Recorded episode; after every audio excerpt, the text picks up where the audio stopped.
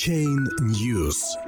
Криптобиржа Bithumb намерена выпустить собственный токен и провести ICO 20 апреля. Ведущая южнокорейская криптобиржа готовится к проведению ICO в Сингапуре. Предполагается, что в токен-сейле примут участие крупные институциональные инвесторы.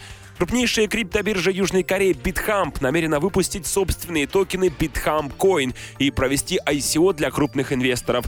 Такую информацию сообщает южнокорейский новостной ресурс Token Post со ссылкой на собственный источник внутри Bithumb.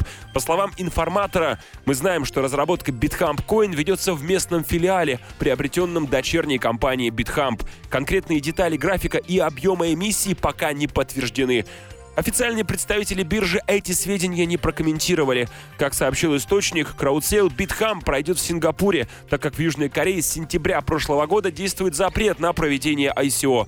Правительство страны сейчас находится на стадии разработки новых правил первичного размещения токенов. BitHump будет не первой криптобиржей с собственным токеном. Свои токены уже выпустили такие торговые площадки, как Binance и KuCoin. О своих планах выпустить токен стандарта ERC20 ранее в этом году заявляла также китайская криптовалютная биржа Huobi.